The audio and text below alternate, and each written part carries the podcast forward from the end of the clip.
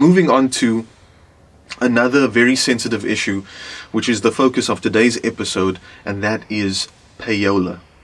And what payola essentially is, is money that gets paid to those who are responsible for playlisting a music at a radio station in order to guarantee, first of all, airplay and also to guarantee high rotation of that music.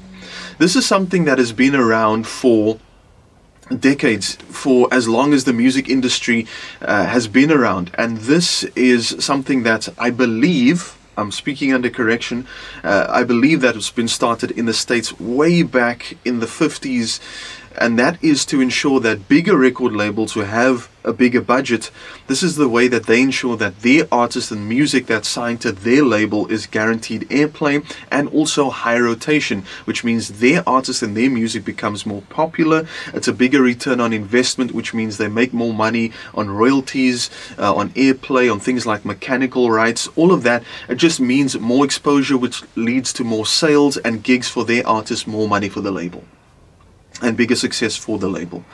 It is something that is unethical, if I'm not mistaken, it is unlawful and something that shouldn't be done. I can only speak from my experience because I've worked for about four stations in my entire career being in the broadcasting industry, and I've never personally had to deal or have seen or heard of payola taking place, but that doesn't mean that it doesn't exist. There have been artists that have gone to the press and have admitted that they have been told to pay a certain amount of money in order to have their music played.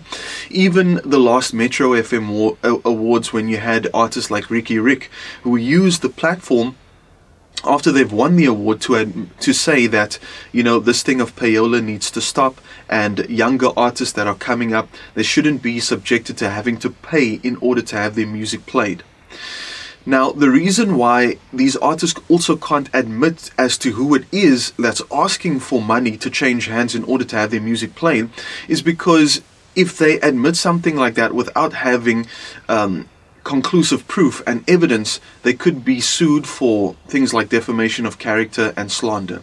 Now, you can try and have a secret recording done in your meeting, whether it's audio or video to have like a hidden camera, but that is not admissible in court. However, this doesn't stop the public court of opinion.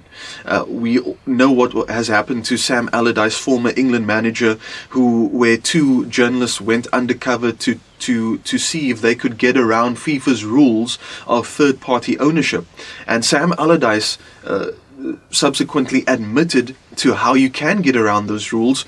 That footage was leaked to the press, and so he mutually agreed with England to to part ways and to but essentially he, lo- he lost his job.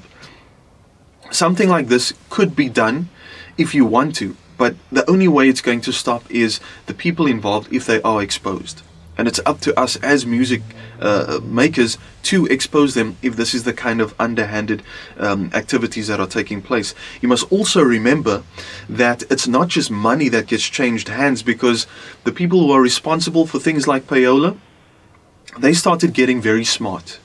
And it's not just money. They started looking at things like free gifts, um, things like uh, tickets to go and see a sport match or a concert, or you know, it could be wine or alcohol. It could be, um, you know, free products.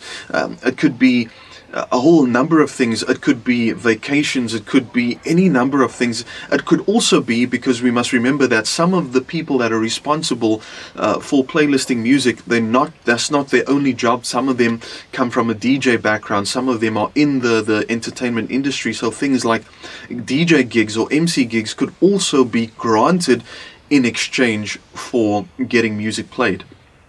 And the only way that this is going to stop is if music makers get together and actually expose the likes of these individuals that are involved in underhanded activities.